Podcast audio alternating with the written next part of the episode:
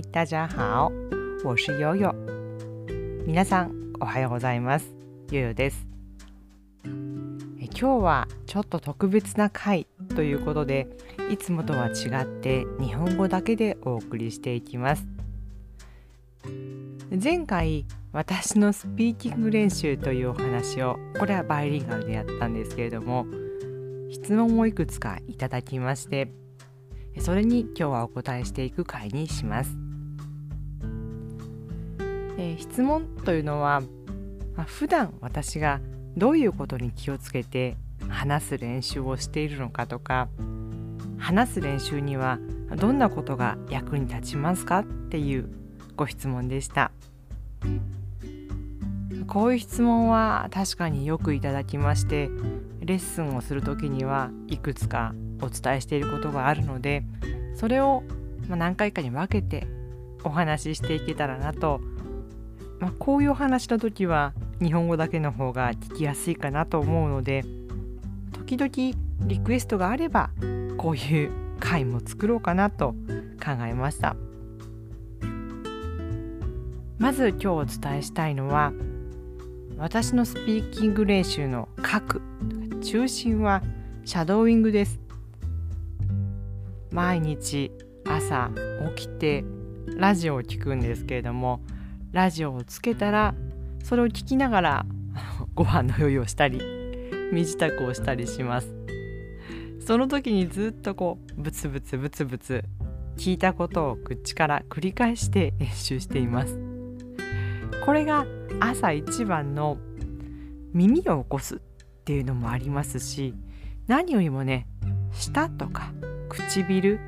喉こういった口の周りの筋肉を起こすために朝はシャドーイングをします。こうシャドーイングって無意識でやってしまうとただ口を動かしているだけ機械的になってしまうことがあるんです。なので私はシャドーイングをする時にも今は何のためにシャドーイングをしているのかっていうことを意識するようにしています。いやある時期ですね。シャドーイングをすごくたくさん私やっているのに全然スピーキング能力が上がった気がしないっていう時期があったんです。でその時に自分で気づいたのがあやっぱり流してるだけではダメなんだと。体の筋トレをする時もよく言われますが今どこの筋肉に効かせてるのかって目的をはっきりさせて練習するっていうのが大切なんですね。なので今私は毎朝朝起きて一番最初のシャドーイングをする時音読の時もありますが主にシャドーイングですね。シャドーイングをする時は必ず今はどこを動かしてる？唇顔の筋肉舌喉。こういう中国語の筋肉を起こすために鍛えるためにやっていると意識して発音しています。中でも一番鍛えにくいなと。これはトレーニングが必要だなと感じているのは舌ベロってね言ったりしますが舌ですね。あ中国語で言うと舌頭。舌頭。舌の動きを練習するっていうのがその日一日の発音がクリアにできるかどうか綺麗にできるかどうかにかかっていると感じます。今舌はどこについているのかどんな形をしているのか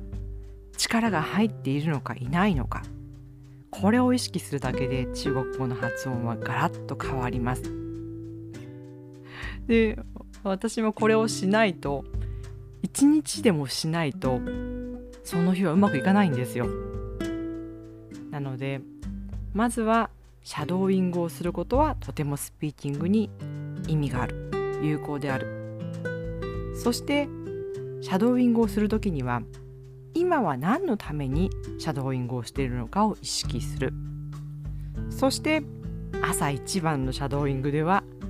特に下の動き下の力を意識する。これが私が毎日欠かさず行っているスピーキング練習の基礎です。参考になりましたでしょうか？好吧，那今天就说到这里，希望能够对你们的学习有帮助。下次再见，拜拜。